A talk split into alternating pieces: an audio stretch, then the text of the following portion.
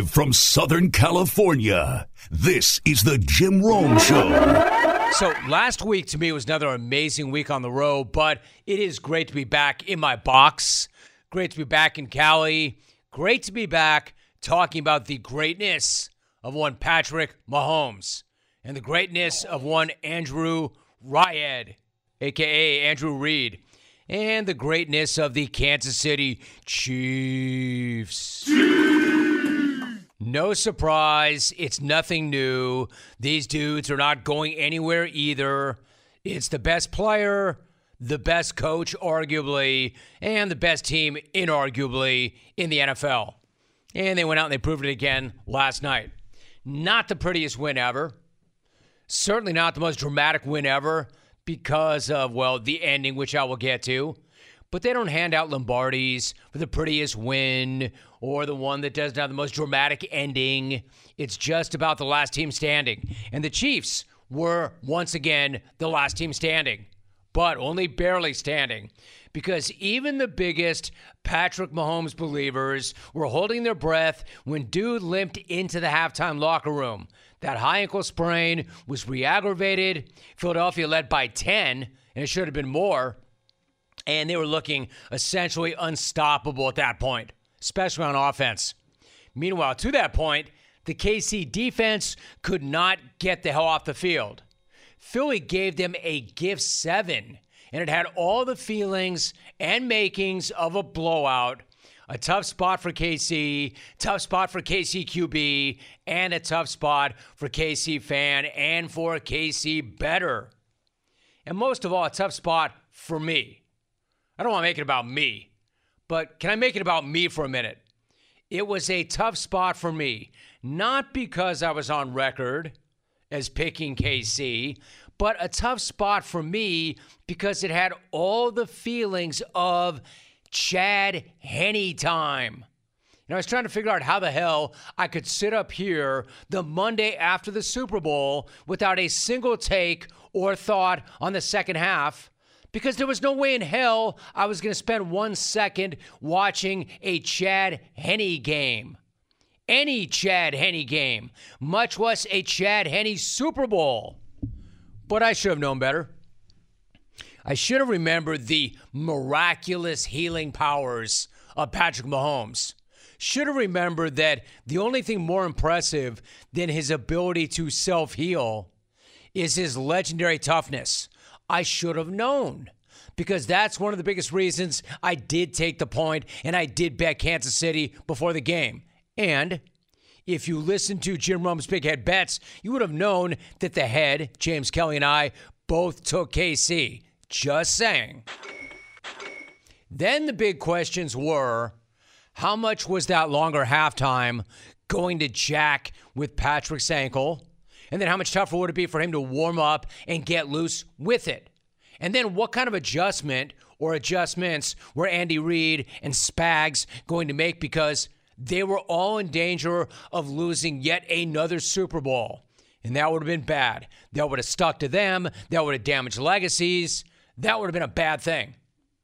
They were in danger of losing another one until they weren't because Mahomes and Andy Reid came out for the second half and reminded everybody exactly who they are. Once again, the best player in the game and arguably the best coach in the sport. Four drives, three TDs, a game winning field goal. There was only one KC incompletion in the entire second half. The hell happened to that vaunted Philadelphia defense? Philly could barely even slow the Chiefs down. Where was that vaunted, historic, iconic, Ionic. legendary Philly D line last night? The one that we talked about all week long. The one that accounted for 70 sacks this season. 70! But not even one last night. So now to me would be a pretty good time to put some freaking respect on that KC offensive line, which was insulting how underappreciated that they were coming in and the way they played their asses off last night. It was one of the all time great second half performances in a Super Bowl, one of the all time great second half coaching master classes in Super Bowl history. And the Chiefs used that second half to straight up rip that game from Philly.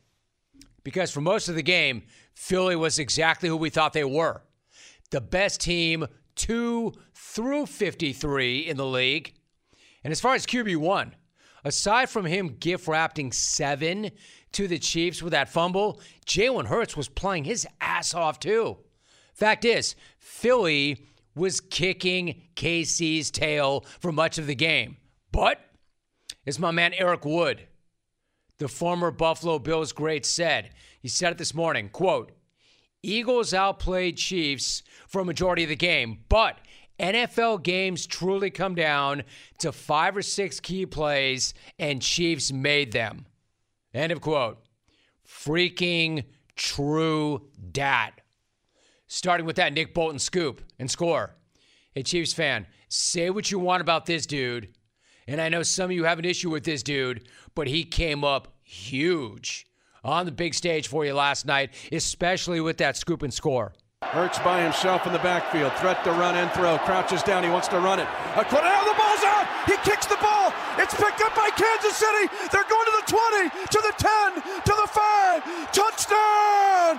Kansas City. A defensive score by Nick Bolton. Chiefs radio. Listen, Jalen Hurts played an amazing game. He did. Jalen Hurts played an MVP caliber game. He did. But that fumble right there was an unforced disaster. And it could not have taken a more perfect bounce right into Bolton's hands, and it could not have been a more perfect break for the Chiefs or a more critical seven in the end.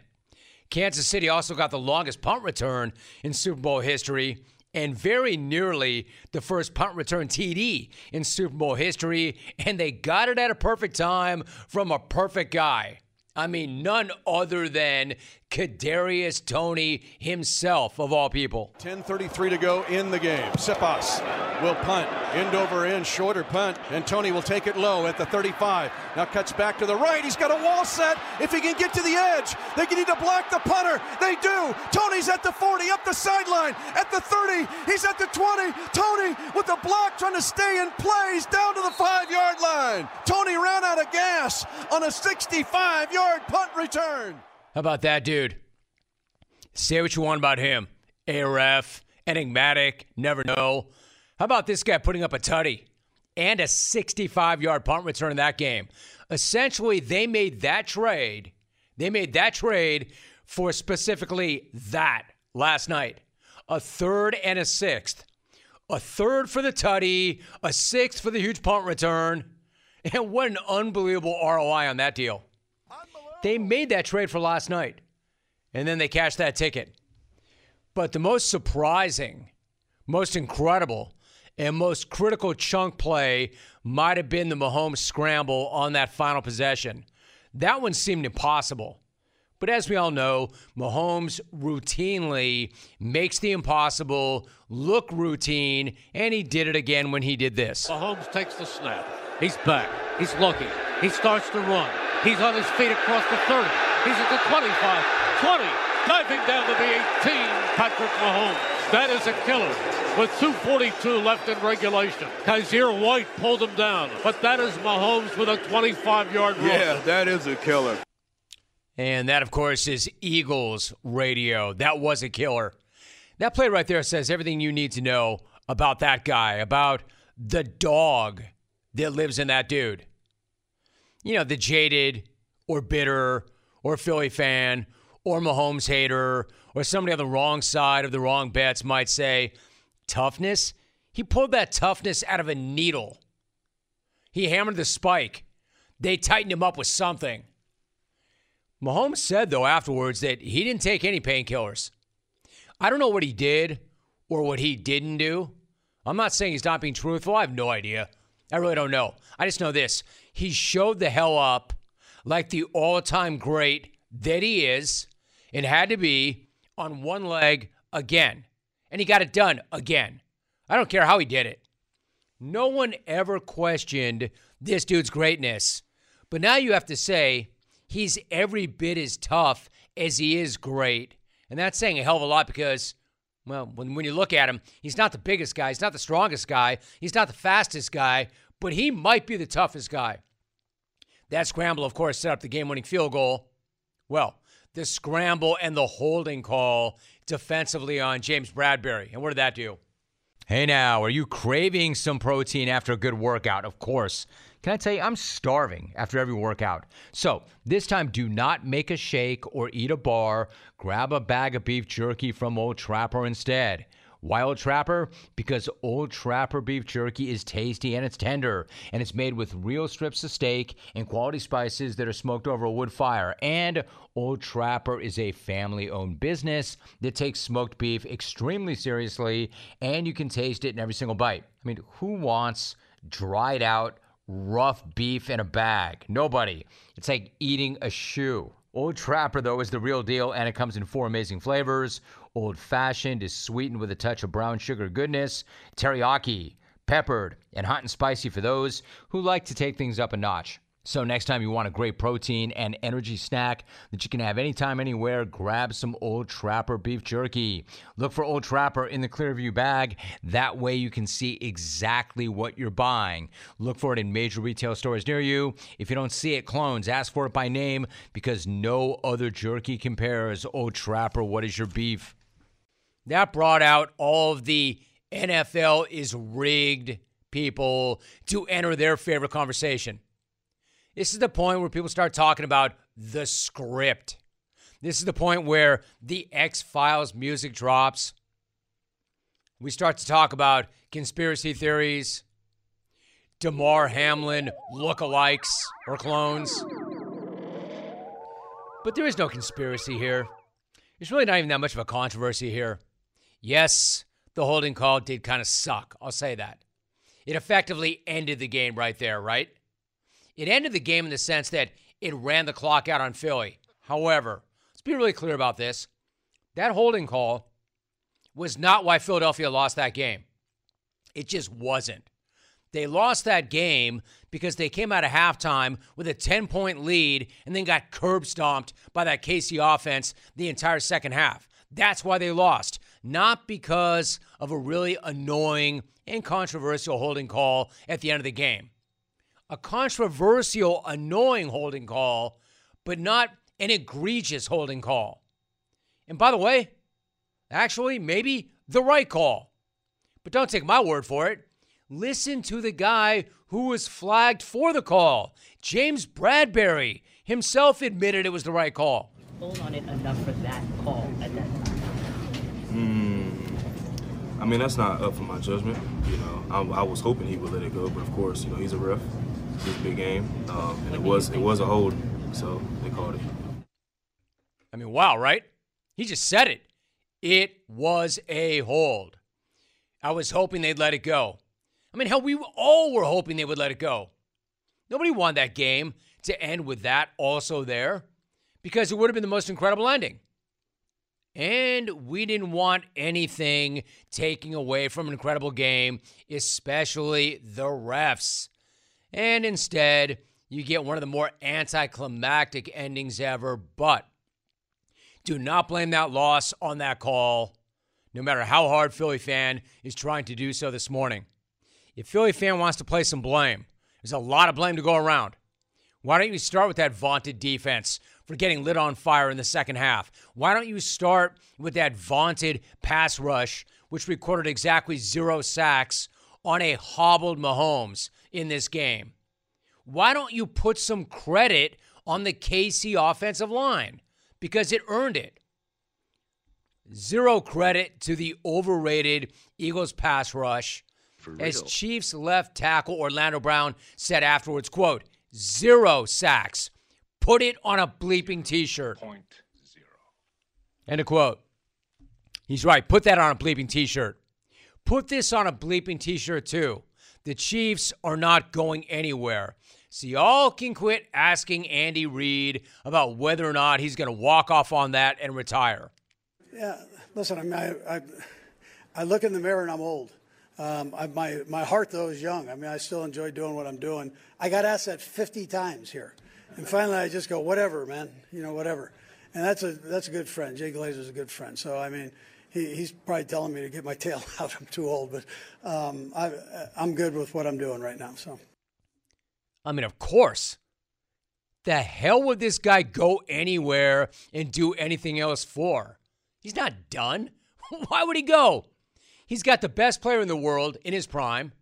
He's got a team that's set up to stay extremely competitive for years to come. They weren't supposed to do anything this year. And he's still putting on master classes in Super Bowls. Who would walk away from all that?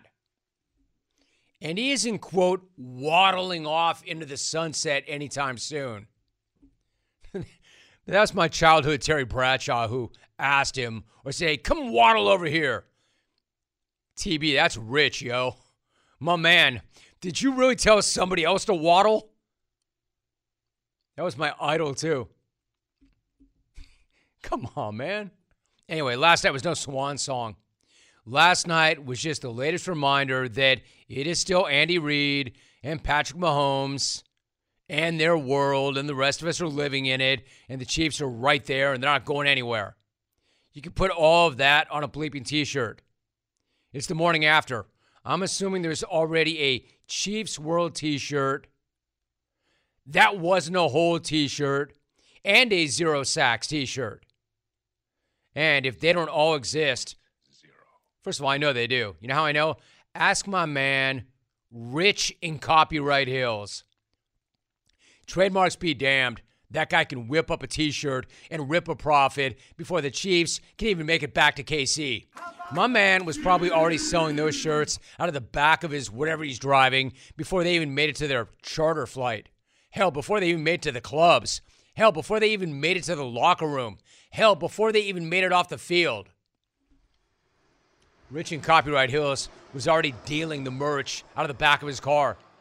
Guys, keep yourself tight and feeling confident with new and improved Dove Men Plus Care antiperspirant, reformulated with 72 hour sweat and odor protection and one quarter moisturizing cream. Stop worrying about your underarms so you can be present for the moments that matter. Do not let underarm insecurities keep you at arm's distance from the ones you care about. Buy new and improved Dove Men Plus Care antiperspirant with 72 hour sweat and odor protection wherever personal care products are sold. Ross Tucker Football Podcast, all around Renaissance man. Today we have him via Zoom. My man, Ross, how you feeling the day after?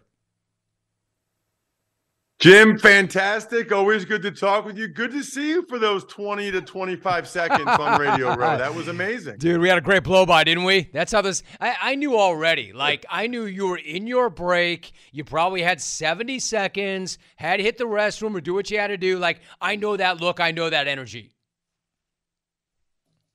Real real ones no. I was in between hits. I, I didn't have time. Uh, we'll talk some other time. You know the deal. I get it, dude. I see you working. I feel you. It was it was 20 of the better seconds of the whole week, though. It's great to see you.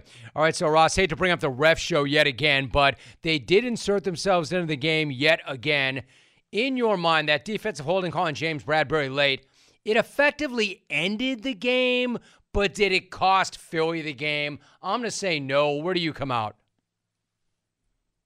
No, I don't think it cost the Eagles the game at all. I, I will say it was very disappointing on multiple levels. I mean, number one, Jim, nobody talks during the week. You know, it'd be really cool if there was a game clinching holding penalty. I mean, nobody's looking for a game clinching holding penalty, which is essentially what that was.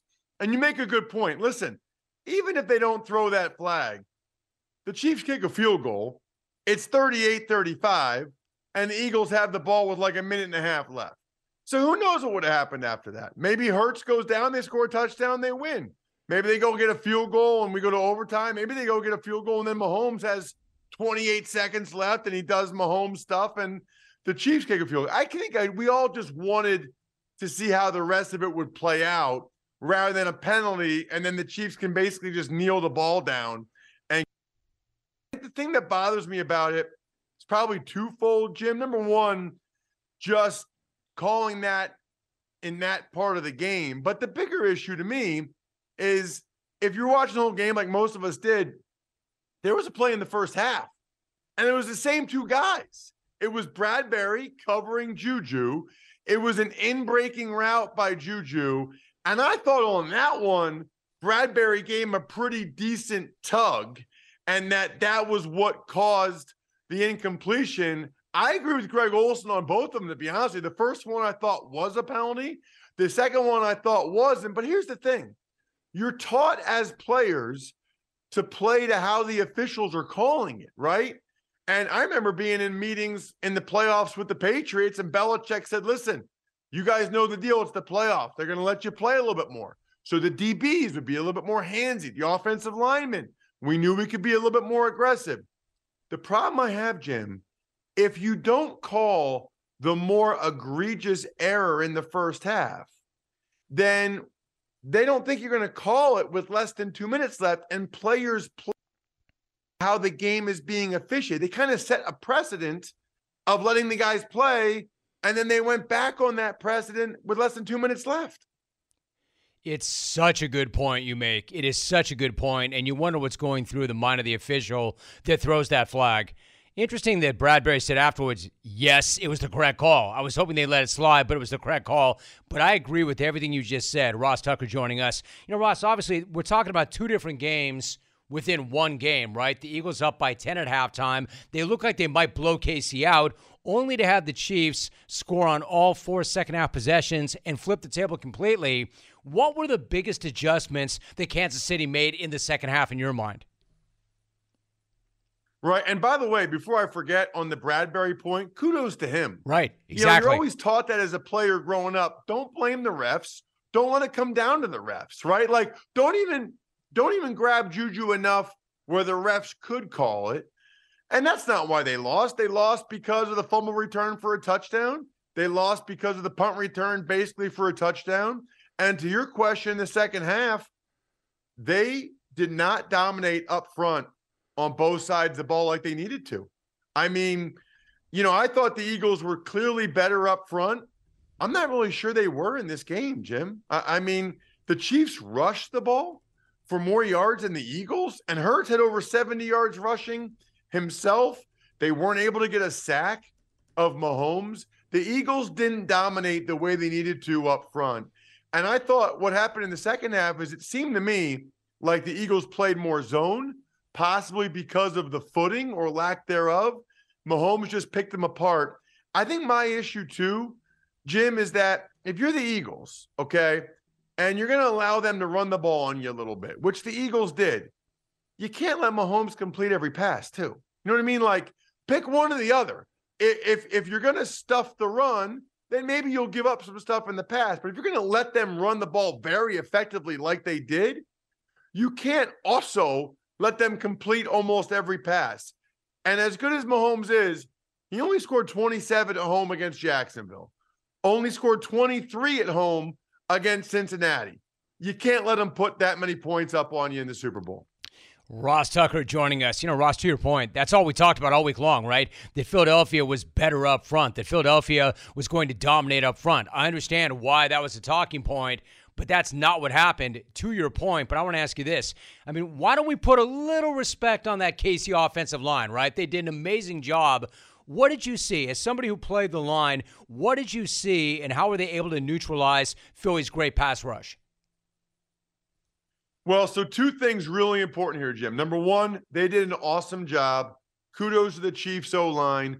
The interior trio is really good, and the tackles played much better than I thought. However, and this is the same for both teams, so it's not an excuse. Jim, that's the worst field I've ever seen. Agreed. For a big game that I can remember. I mean, I've never seen guys falling all over the place. I was watching the end zone copy this morning just to prep for stuff.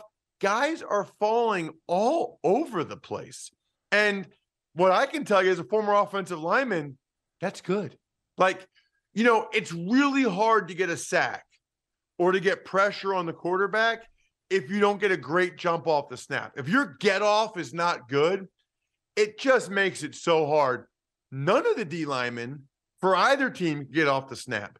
And even when it looked like for the Eagles, Sweat and Reddick were getting the edge, when they tried to bend and turn that corner, they lost their footing. So really that ends up becoming an advantage for both offenses because even the receivers, when they go out for their routes, they know where they're going.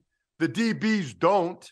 So they have to react to it. It's tougher for them from a footing standpoint. So I don't know. I mean, I'm guessing it was obviously just a terrible, terrible field and an embarrassment for the NFL. But maybe they also figured out that bad footing equals more points, more offense, and we got 38 35 out of it. Mm.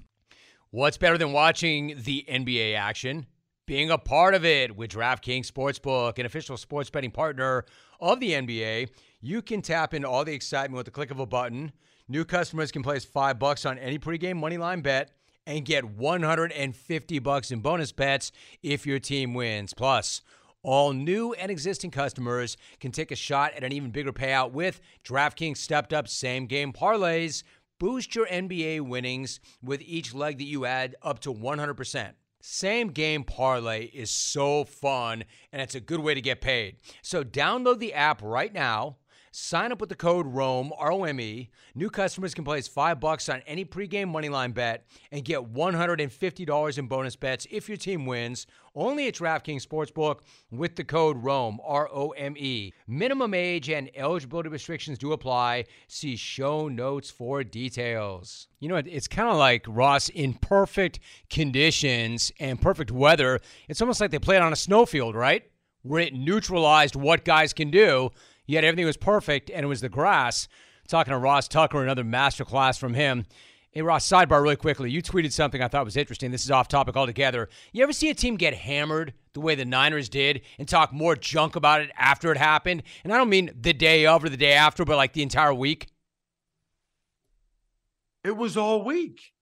It was all, I mean, Robbie Gould is out here saying, uh, you got to make Jalen Hurts play quarterback. How'd that go, Robbie? I mean, my eyes aren't real good. My glasses aren't real good. He looked pretty good to me. Jalen Hurts was unbelievable. I mean, Deebo Samuel's out here saying James Bradberry's trash. I've just never seen anything like it. I mean, guys, you kind of got smoked.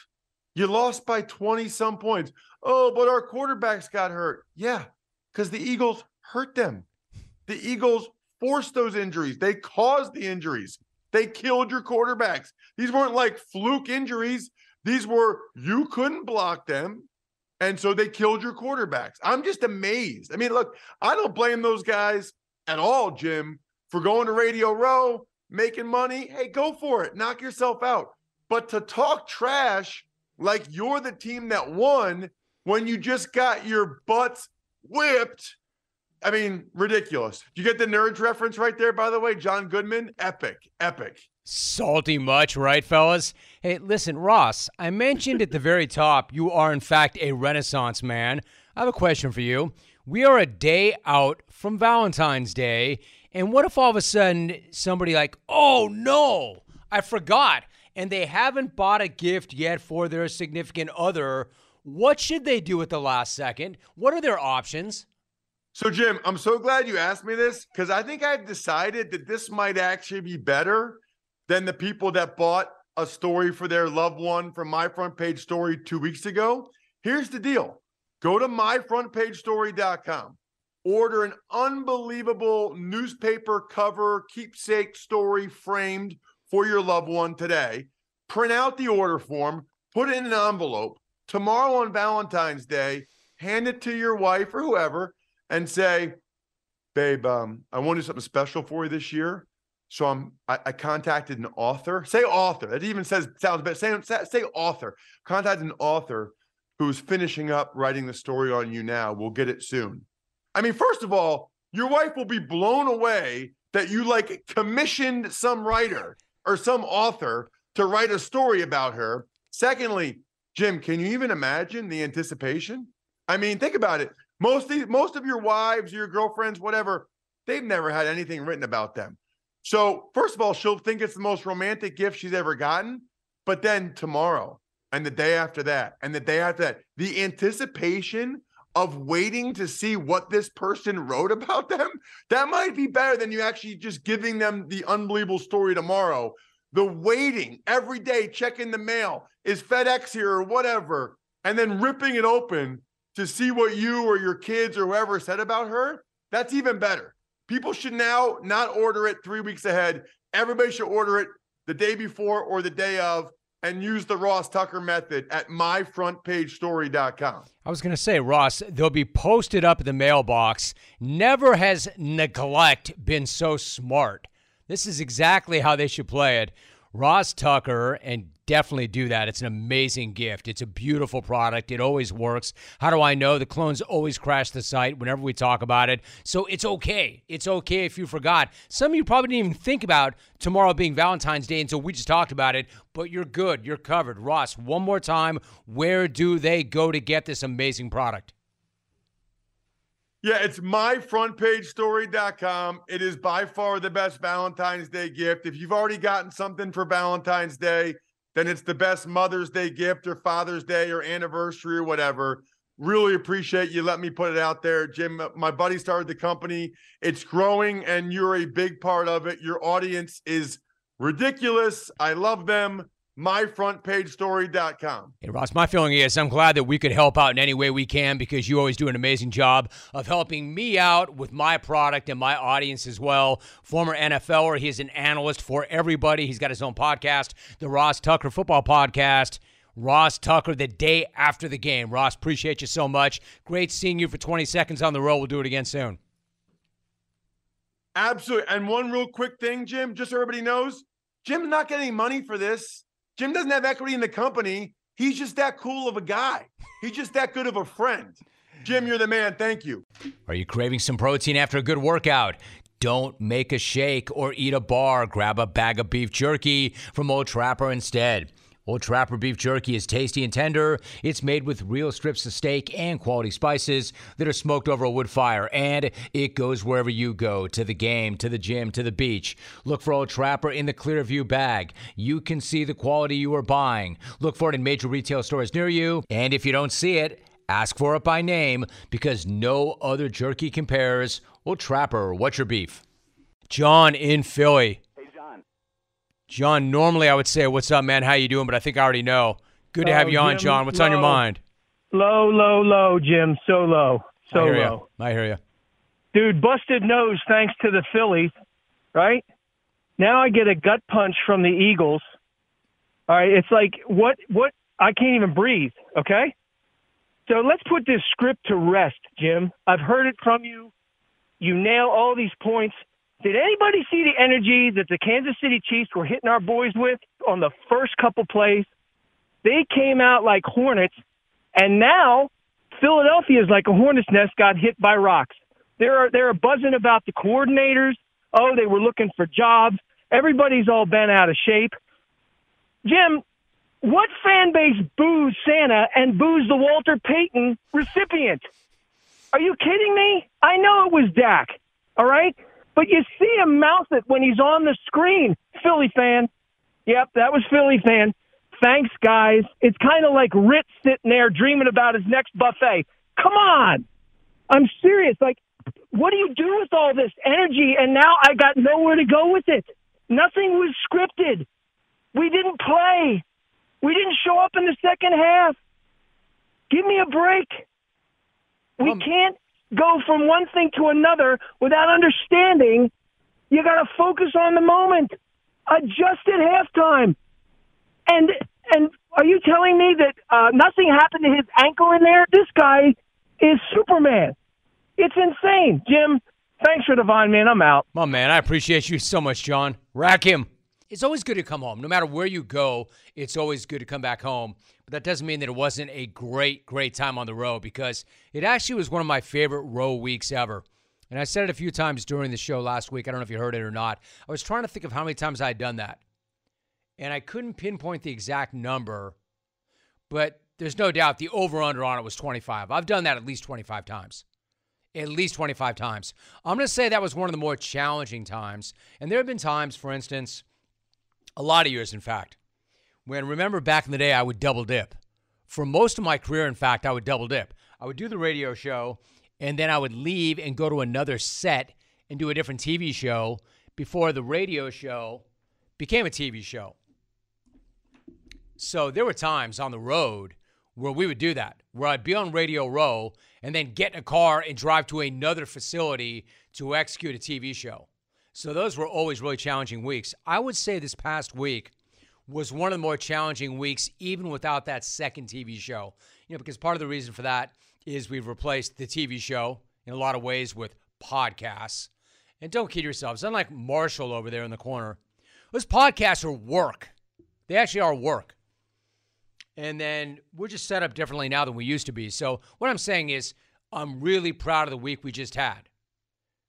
Like, don't get it twisted. We always work hard. You know my drill. You know our drill. It is a work trip, not a pleasure trip. This time, though, I literally did not leave my hotel room once. Not even once. Normally on Radio Row or the week of Radio Row, I'll go as hard as I can until we get to Wednesday, generally Thursday, and I'll pick that one night. And then back in the day, we used to take the crew out for that one night. Every single year, my guy Feldman, who I was hyping up, my longtime attorney, David Feldman. Understand, David Feldman is the only attorney I've ever had in my entire career. We're best friends. He comes in every year, kind of oblivious to my schedule, like, Romy, what's up, my man? Let's have dinner. And he's always set up for it. So I try and mix that in. But this was the rare year. Like my guy KTK was not on the road this year. He had business. Feldman came in. We just had so much to do. I did not leave the room. I told you before I went there I was going to be a Super Bowl monk. And that's exactly what I did. I did not leave the room once except to go to the set. I was either on the stage, in the big chair, doing the show, or I was in my hotel room knocking out the prep. Those are the two spots where I spent the entire week. Didn't hit the gym once usually also a staple of the row because that's what keeps you sane. So I was doing like weightless body work in the room, contrary to what Justin Fields might say. Anyway, it was worth it because the shows were great. The energy was great. The guests were great. The crew was great. It looked awesome. It sounded awesome. It felt awesome.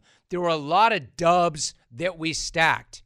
If you missed any of it last week, you can find every single interview at jimrome.com. You can watch back selected interviews on our YouTube channel. Did you know we have a YouTube channel? If not, you should be subscribed to it if you're not already. It's at Jim Rome Show on YouTube. There's new content up there every single day. Partly my fault for not hyping that more often.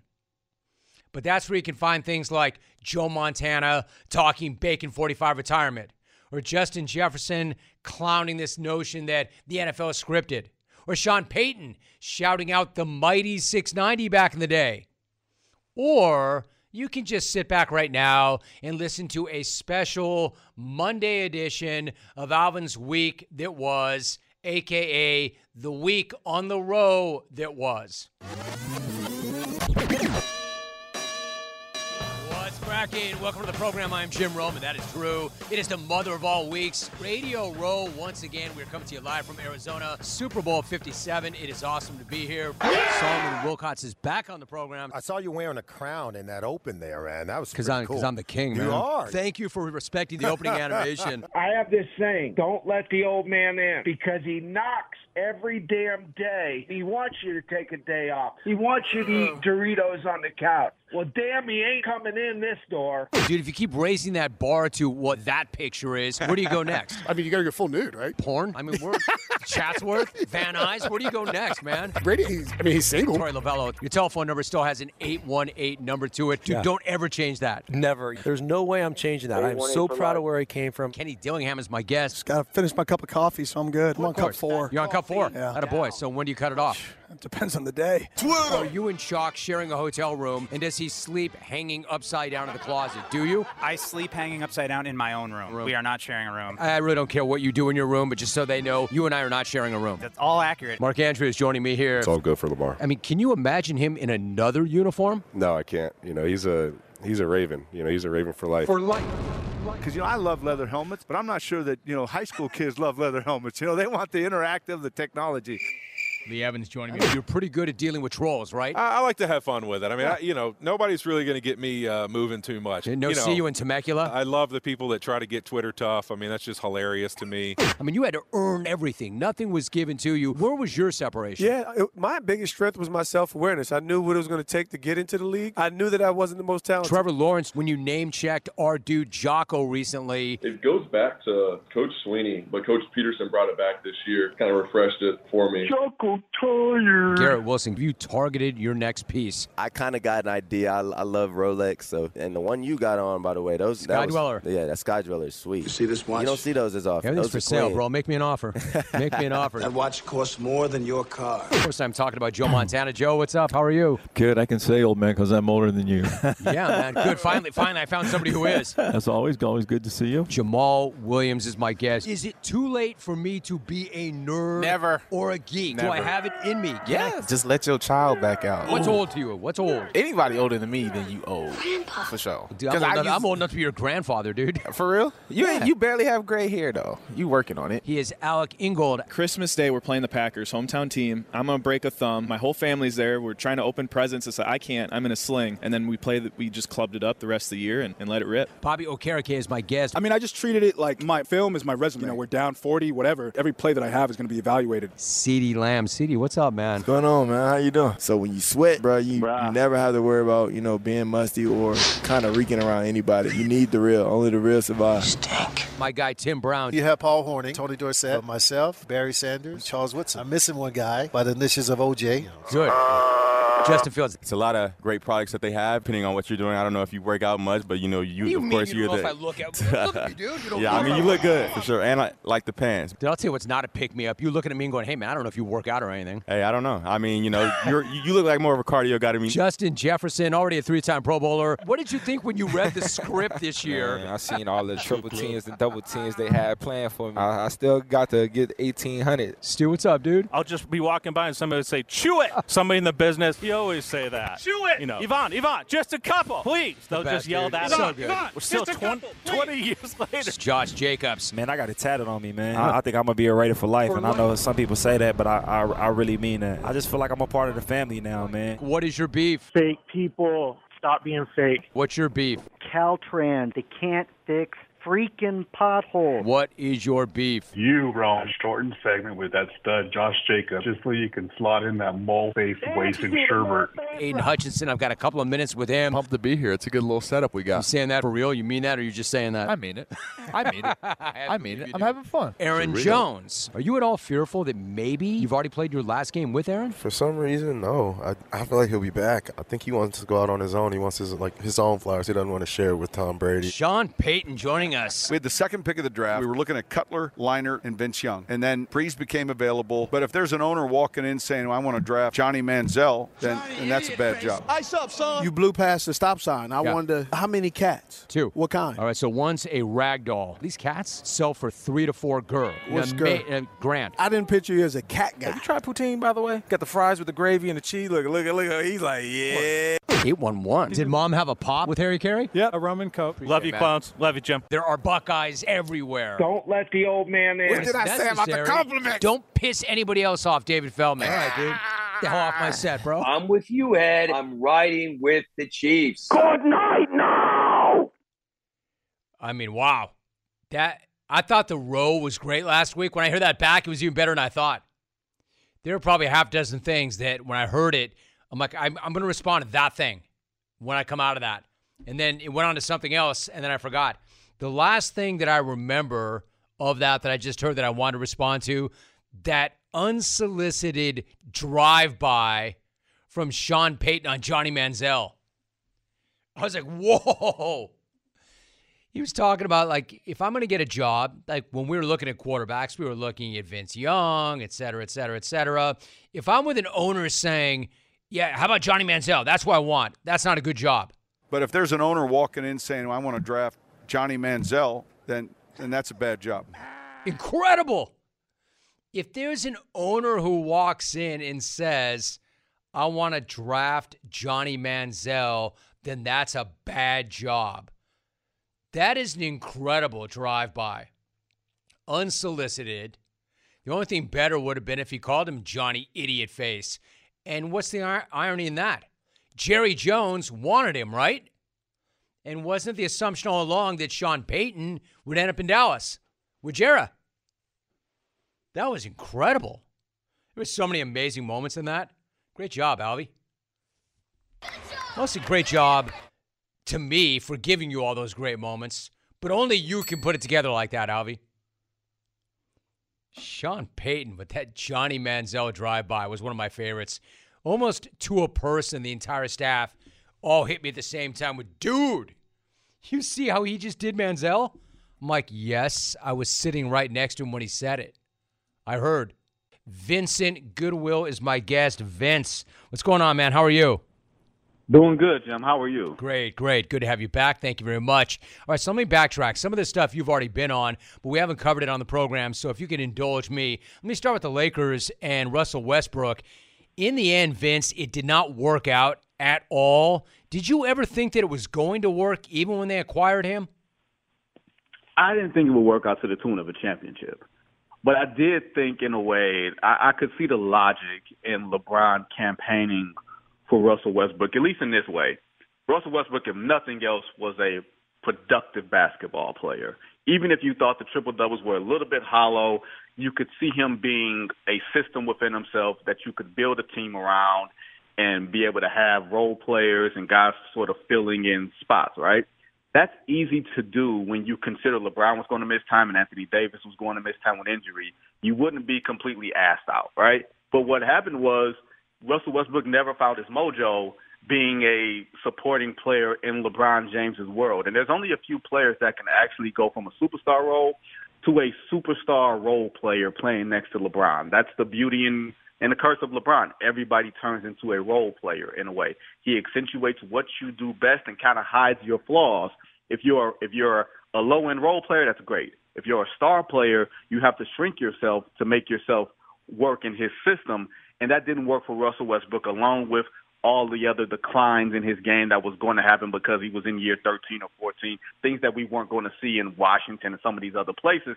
And it just didn't work. But it was a swing that I completely understood. But sometimes, Jim, you also have to have the foresight as an organization to tell your player no, or at least to say, hey, Russ, can I mean, hey, LeBron, can you trust me on this as far as us making a better move besides going and getting the next superstar? talking to Vincent Goodwill, you know, some really interesting stuff in that response. So, Vince, for instance, it didn't work with him, a superstar who's in decline playing next to LeBron. However, now that he moves on, does Russ know, and I'm not being flip when I ask you this, does Russ know that he's in decline? I mean, is he self aware enough to know that he's not nearly what he once was? Is he, in fact, near the end of the line? I think one of the things that we all kind of miss, just in general with media, and this is not a shot at anybody, but athletes have to be completely unrealistic to become superstars. Like Patrick Mahomes was throwing a whole bunch of interceptions at Texas Tech, but had to believe and have all that confidence that he was going to be what he is. Because the odds tell you that you're not going to be a star. The odds told Russell Westbrook when he was at UCLA, lowly recruited, that he was not going to be a star. And he basically had to buck everything to become the star that he was. So in his mind, being unrealistic is a part of his makeup. And accepting that you're on decline would be similar to accepting that you were never going to become a superstar in the first place. And having that self awareness is something that superstars in decline recognize last. Other people around you recognize it first. You feel like you can do it on call or on occasion. And when you do it on occasion, you feel like that next hit is around the corner, but that next hit isn't around the corner. And for Russ, I don't know what if his skill set is conducive to being a productive role player, doing it in bits and spurts. I'm not saying he's going to be Allen Iverson, where you know the ending was really painful and really ugly, but this is a point of self-reflection for Russ, where he can say, okay, it didn't work for LA in LA for reasons in and out of my control where do I go from here and can I accept that I'm not the athlete that I was and become a more cerebral ball player that helps younger guys out that can be sort of, you know, not even necessarily a mentor that's not playing, but play a different type of basketball game that all older players kind of have to accept once they get to year 13, 14, 15. Right. Like they're usually the last ones to know, or if they know, they kind of suppress it and they don't want to know or they don't want to own it. I'm not saying that he's not capable of that kind of self reflection or that kind of soul searching. I'm saying that it's going to be really interesting to see whether or not he is capable of it. Vincent Goodwill is joining us right now. So, Vince, jumping around a little bit, what was your reaction to Phoenix taking that big swing to get KD? And are they now the ones to beat in the West? hey, Jim, I'll tell you this much. Phoenix is their their championship window open and close with Chris Paul, right? A guy who is, who will be 38 in May, a guy who gets hurt a lot, and a guy that we saw run out of gas last last May against Dallas. Now they've brought in a guy who could very well still be the baddest man on the planet. Do not let the Kyrie Irving experience fool you. This dude is still certified, right? Whether he's the best player in the league or not, he's in that top tier of conversation with Jokic, with Giannis, with Steph, with whomever you want to put in the, the top five. He's still there. If you have a top five player and you're not in championship contention, that is franchise malpractice. That was the Brooklyn Nets. That is not the Phoenix Suns. Do they have holes that they need to kind of work in because of all the pieces that they gave up with the wing defenders and all that? Absolutely. It's no small feat. But when you have a chance to trade for Kevin Durant, who's still very, very close to the top of his prime, you absolutely do it. And if I'm the Western Conference, I am scared, you know what list, about what the playoffs are going to look like. Especially because you can't get a guy like that. Guys like that are not tradable. He's got three years left on his contract after this. You absolutely do that. Big swing. Love the deal. What about the Kyrie deal? What was your reaction to the Mavericks ending up with Kyrie, and how has he looked to you so far? Well, I think Mark Cuban has been looking for a supplemental star ever since Steve Nash left Dallas in 2004. like Jim, as a trivia for you, the, the Dallas's lone All-Star after Steve Nash left, that was not named Dirk Nowitzki or Luka Doncic, was Josh Howard in 2006. I want to say maybe 2007. Remember how long ago that was? That's how long Cuban has been searching for a second star. Now, Kyrie Irving is not anyone's ideal second star with some of the things that are around him that you have to ask yourself a whole lot of questions on. And people will say, well, Kyrie's going to be on his best behavior because he's playing for a contract. But Kyrie Irving also had to be on his best behavior in November when he put out Hebrews to Negroes or whatever that video was on Amazon. The same things apply here. Now, is Kyrie spellbinding? Is he absolutely wonderful and box office to watch and play on a nightly basis? Absolutely. The question is, how does he fit in an atmosphere of winning? And does Dallas have enough supplemental pieces, defensive guys that can sort of cover up the weaknesses of Luka and Kyrie to make it work? That's the question that we have. I don't have any questions, Jim, on whether Kyrie is going to be productive. I have questions on whether it's going to be enough for Dallas to get to the Western Conference Finals at the very least, because that's where they were. They don't want to take a step back. I'm just not sure if they have the pieces for it. But if you're Mark Cuban and you've been begging for a second start for years, you probably make that deal. Vincent Goodwill joining us. You know, it's interesting, right? Like, you're right. They've been looking for that second star for years. I'm sure Luke himself Although I don't know how forceful he'd be in saying it, certainly not publicly. You know, he wants help. He wants that second star. And I understand that it's not so easy to find a second star. To your point, Howard 0607. But this particular second star, from a basketball standpoint, and defensively, as you point out, Vince, there are questions. How do you like that fit between Luka and Kyrie? Well, I think the the two biggest archetypes that people will say, not necessarily me, because I think Luka was more of like a souped up Jason Kidd. You put Jason Kidd on steroids, which is funny because that's his coach.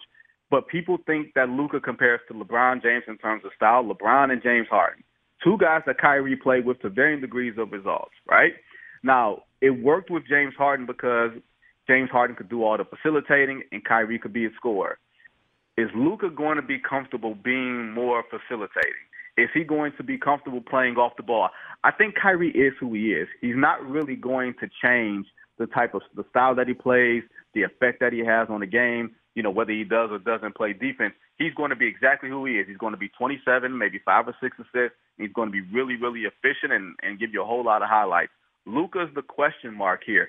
Is he going to give Kyrie as a second star or any other second star in the future, however long he plays, wherever he plays, is Luka going to be the guy that says, you know what, not only would I give up the ball, but will I make life easier for the second star? Will I not just stand in the corner while this guy cooks? Can I help him be the best version of himself? And with some guys, they don't know how to act when they don't have the ball. They don't know how to act when they're not the primary option or the guy actually making the play. Sometimes you can be selfish as hell with a lot of assists, and it just doesn't play out that way. So I'm very curious to see how these two work, or very more so curious, Jim, how Luka tries to make life easier for Kyrie Irving, if that's even possible. Yeah, essentially, Vince, that was my question. You know, two alphas, two dudes. I mean, two dudes and one basketball.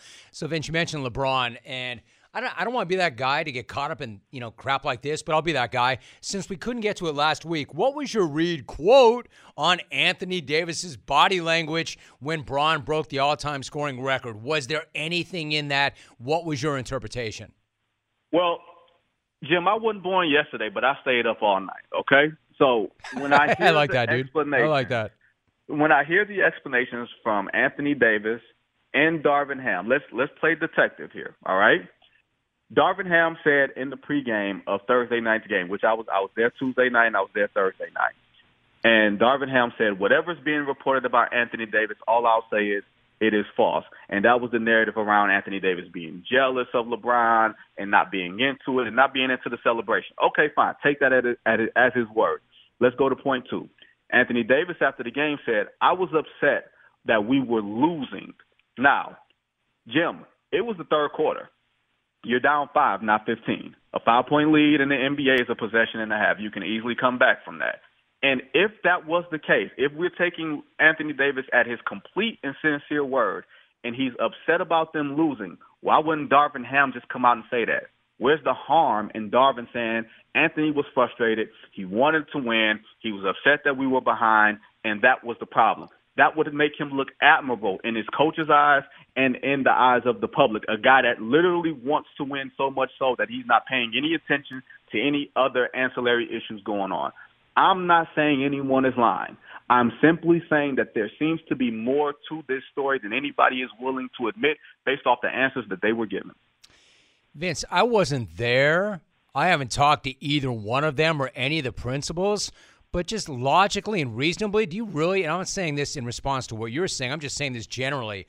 Does anybody really supposed to believe that that guy was that upset that they were down four or five in the third quarter of a historic moment? I mean, who's buying that? It's a it's a put it like this. It would seem to be that I would say this, and this was the most interesting thing about that night to me because when you're in the arena, you can't watch the broadcast.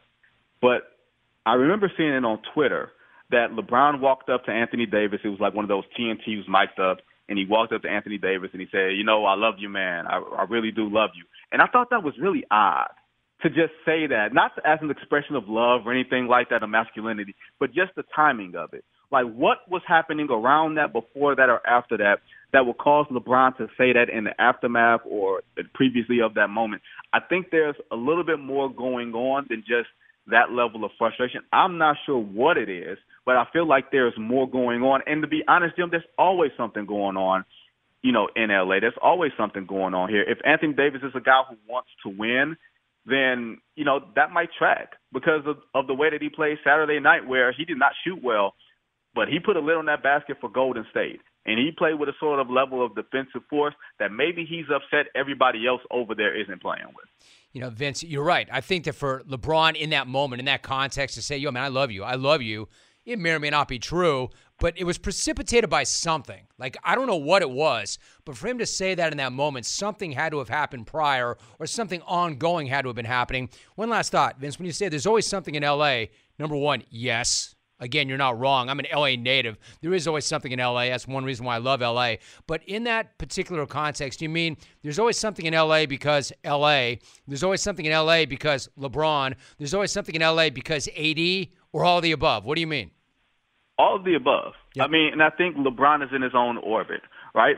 Drama follows LeBron wherever he goes, whether it's manufactured by him or the media, right? Sometimes we can make as a I'm using media as a pejorative. Sometimes we can be make too much out of something that's nothing. Sometimes LeBron can start his own mini controversies, which you know, when you ask him about Kyrie Irving, when you ask him about wanting to play with Anthony Davis, he's been known to sort of, you know, stir the pot a little bit. So, and then the fact that the Lakers are the Lakers. It's the franchise of the late Kobe Bryant. The franchise of I'm not going to be here, Magic Johnson. Like this is this is what they are. So when you bring all these brands together, and it's Anthony Davis, a guy we've been waiting on to turn into Tim Duncan and Kevin Garnett for about four or five years now. So it when you add all those things together and it's like a big pot of jambalaya in LA, it's always going to be something. But it's honest, honestly, Jim, we all love it. The NBA is not better when it's boring. The NBA is better when it's compelling. And at least if the Lakers are going to be bad, at least be compelling. Dude, let me tell you something. This stuff that we're talking about right now, you and I, is better than the on the floor product. I love it. I'm not talking,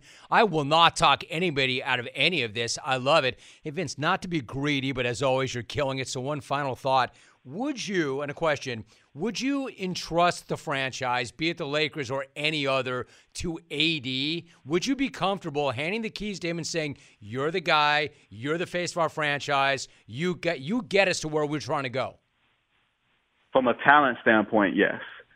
From an availability standpoint, no.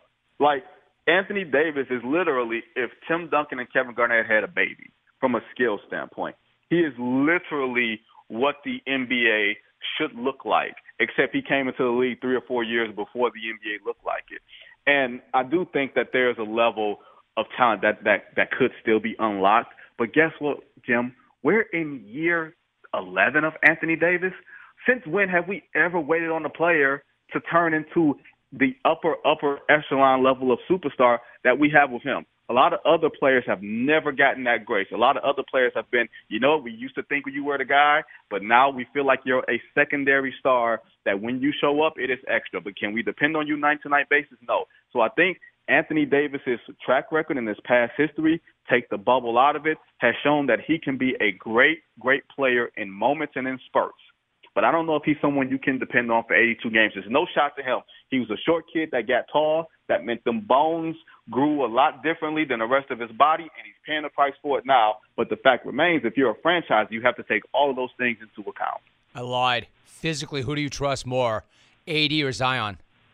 Ooh, ooh! Can I take can I take C, Jim? Can I can I can I say uh, do whatever the hell you want?